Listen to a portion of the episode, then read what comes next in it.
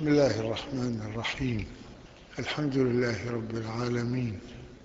والصلاة والسلام على سيدنا محمد وعلى آله الطيبين وأصحابه المنتجبين وعلى جميع الأنبياء والمرسلين.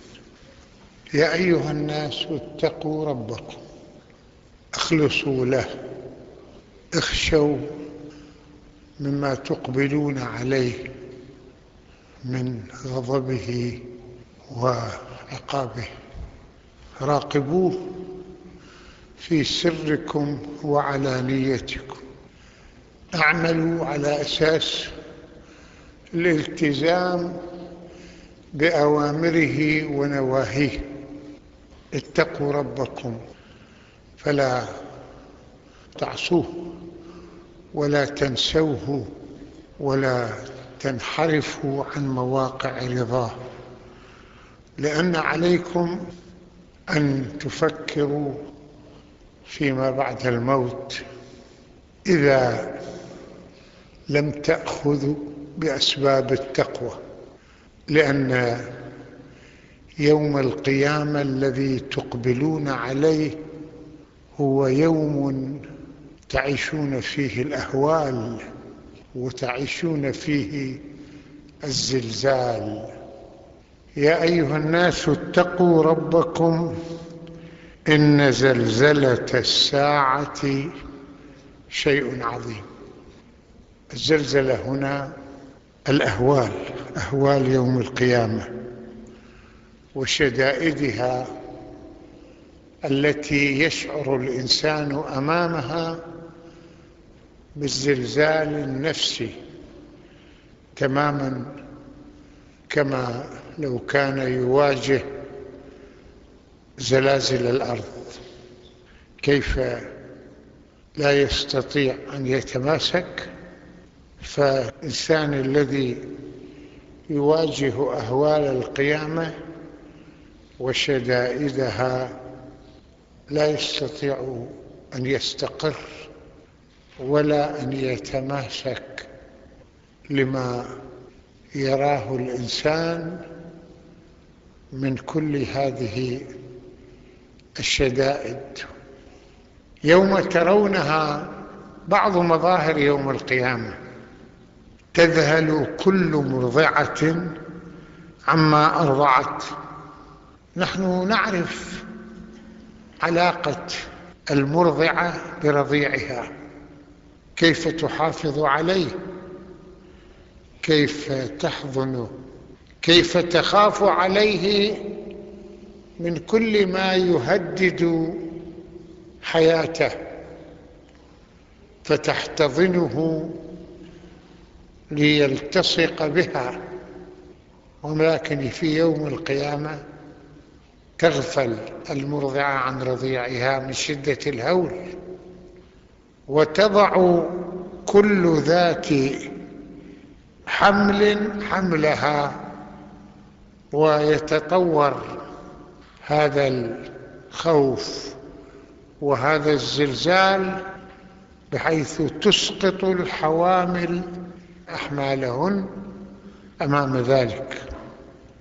وترى الناس سكارى يعني في حالة ذهول. في حالة غياب عن الوعي. وما هم بسكارى. يعني لم يشربوا خمرا ليسكروا به. ولكن هذا المناخ الشديد في هوله يجعلهم في غفلة تماما. وفي غياب عن الوعي كما هو السكران الذي يشرب المسكر. اتقوا هذا اليوم حتى لا تواجهوا هذا الزلزال وحتى لا تواجهوا تلك الأهوال. ثم يحدثنا الله عن بعض النماذج في الدنيا. ومن الناس من يجادل في الله بغير علم. يعني هناك من الناس من لا يؤمن بالله لا يفهم حقيقة المعرفة بالله سبحانه وتعالى.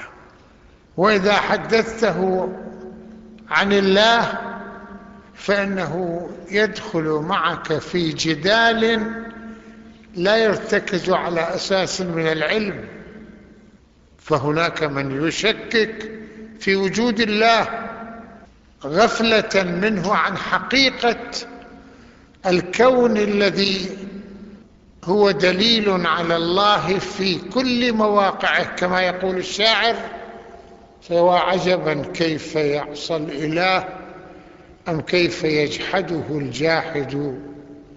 وفي كل شيء له آية تدل على أنه واحد. ويقول الله أفي الله شك فاطر السماوات والأرض؟ ولكن بعض الناس عندما تسيطر عليهم الغفلة فإنهم يجادلون في الله بغير علم. يعني من دون أن يكون لهم أي ثقافة وأي علم يملكون من خلاله الجدال. ويتبع كل شيطان مريد ويسير في التزاماته وفي انتماءاته وفي قضايا الإيمان والكفر وراء الشيطان المتمرد على الله العاتي الذي عاش العتو عن الله سبحانه وتعالى. كتب عليه يعني على هذا الشيطان أو على هذا النموذج من الناس أنه من تولاه يعني من تبعه ومن فتح عليه ومن استمع إليه ومن أخذ بكل ما يلتزمه فإنه يضله يعني يدفع به إلى الضلال ويهديه إلى عذاب السعير لأن الناس الذين يتبعون الشيطان فإن الشيطان لا يخلص لهم بل أن خطته هو أن يبعد الناس عن الجنة. كما الله خاطب بني آدم أن لا يخرجهم الشيطان من الجنة كما أخرج أبويكم من الجنة. وقال في آية أخرى إن الشيطان لكم عدو فاتخذوه عدوا إنما يدعو حزبه ليكونوا من أصحاب السعير. ثم الله يذكر الناس كل إنسان كيف بدأ خلقه وكيف تمثلت قدرة الله في تطور هذا الخلق حتى وصل إلى أن يكون الإنسان في أحسن تقويم. يا أيها الناس إن كنتم في ريب من البعث. يعني إذا كنتم في شك من أن يبعثكم الله من هذه الحياة بعد الموت وينقلكم إلى حياة أخرى. إذا أردتم أن تعرفوا مواقع قدرة الله سبحانه وتعالى وكيف يمكن أن يتطور الخلق من مرحلة إلى مرحلة بحيث يصل إلى نهايته. إن كنتم في ريب من البعث فإنا خلقناكم من تراب. والخلق من تراب قد يكون إشارة إلى خلق آدم إني خالق بشرا من طين فإذا سويته ونفخت فيه من روحي فقعوا له ساجدين وقد يكون له من أساس خلق الإنسان التراب يعني مثلا كيف تتكون النطفة؟ إنسان بيأكل الشاة. الشاة كيف تتكون لحمها؟ من العشب مما تأكله. العشب منين يتكون؟ يتكون من التراب. فإذا معناه أن التراب يتطور إلى ما تنفتح عليه البذور إلى ما يتحول إلى عشب وغذاء من الزرع يتحول بعد ذلك إلى لحم ويتحول بعد ذلك في جسم الإنسان إلى النطفة. دم في التفاعلات يتحول إلى نطفة إنا خلقناكم من تراب ثم من نطفة ثم من علقة. علقة هي هذه تكون من قبيل قطعة دم. ثم من مضغة المضغة هي آه، ما يكون قطعة لحم يتحول العلقة إلى قطعة لحم مخلقة يعني مصورة تأخذ ملامحها أو غير مخلقة قبل أن توصل إلى حالة الصورة. لنبين لكم كيفية تطور الخلق. ونقر في الأرحام ما نشاء إلى أجل مسمى. وهذه الخلق الأول الله يودعه في الرحم إلى أجل مسمى. بعضهم يولد ست أشهر بعضهم تسعة أشهر حسب ما قدره الله. ثم نخرجكم طفلا. بعد أن يتكامل الإنسان في رحم أمه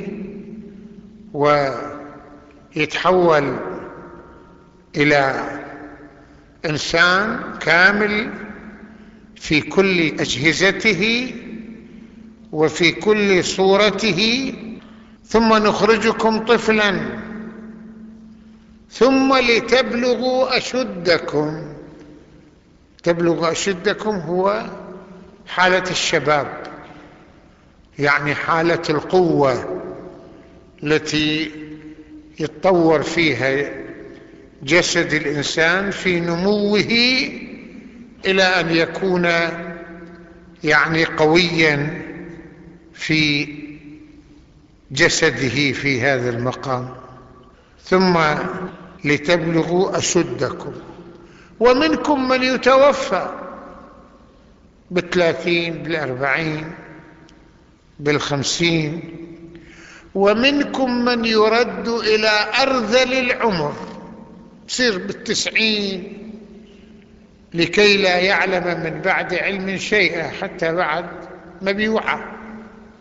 الإنسان عندما يبلغ من الكبر عتية بعد يفقد ذاكرته يفقد وعيه عم نشوف في بعض الناس في المجال هذا. فإذا الله اللي ينقل الإنسان من خلق إلى خلق ومن حالة إلى حالة أليس قادرا أن ينقل الإنسان من حالة الموت إلى حالة الحياة. مثل ما الله التراب يحول إلى إنسان. هم أيضا الله يمكن أن يحول الميت الذي قد يصل إلى مرحلة التراب أي حول إلى إنسان. قادر اللي قادر على هذا قادر. فالله يقول إذا كنتم في ريب من البعث من الخلق الجديد فانظروا هذه المراحل التي يقطعها الإنسان حتى يصل إلى تكامل وإلى أن يكون طفلا ثم شابا وما إلى ذلك. وفي أيضا نموذج آخر يعلمنا كيف يبعث الله الناس بعد موتهم من الأجداث. وترى الأرض هامدة. الإنسان قبل ما يجي الشتاء بنمر على السهول وعلى الجبال الأرض نشوفها ساكنة. لا تهتز بالزرع بل أنها هي في حالة سكون وفي حالة همود وفي حالة موت. ما تشعر بنبضة الحياة. كما في آية أخرى وآية لهم الأرض الميتة أحييناها وأخرجنا منها حبا فمنه يأكلون وترى الأرض هامدة ساكنة لا حراك فيها لا نبض فيها فإذا أنزلنا عليها الماء جاء المطر اهتزت. انطلقت البذور الموجودة في أعماق الأرض وبدأت الأرض تتحرك في عملية نمو للبذور الموجودة في داخلها. وربت ارتفعت لأنه كل ما التراب بدأ النمو تصير الأرض يعني ترتفع ارتفاع معين في هذا المقام. وأنبتت من كل زوج بهيج من كل زوج من الورود من الزروع مما تبتهج به النفس. كانت ميتة ثم صارت حية. ذلك هذه الصورة هذا النموذج هذا النمو هذا التطور ذلك بأن الله هو الحق. هو القوة التي تمثل الثبات وأنه يحيي الموتى. كما أحيا الأرض كما أحيا الإنسان في تطوره ونموه يحيي الموتى. وأنه على كل شيء قدير. فلا تشككوا بقدرة الله وأن الساعة آتية لا ريب فيها. أنكم تبعثون إلى الله وتقفون بين يديه وتقدمون حسابكم إليه ويقال لكم اقرأ كتابك كفى بنفسك اليوم عليك حسيبا. ويقال في النداء وقفوهم أنهم مسؤولون. يوم تأتي كل نفس تجادل عن نفسها وأن الساعة آتية لا ريب فيها وأن الله يبعث من في القبور. والحمد لله رب العالمين.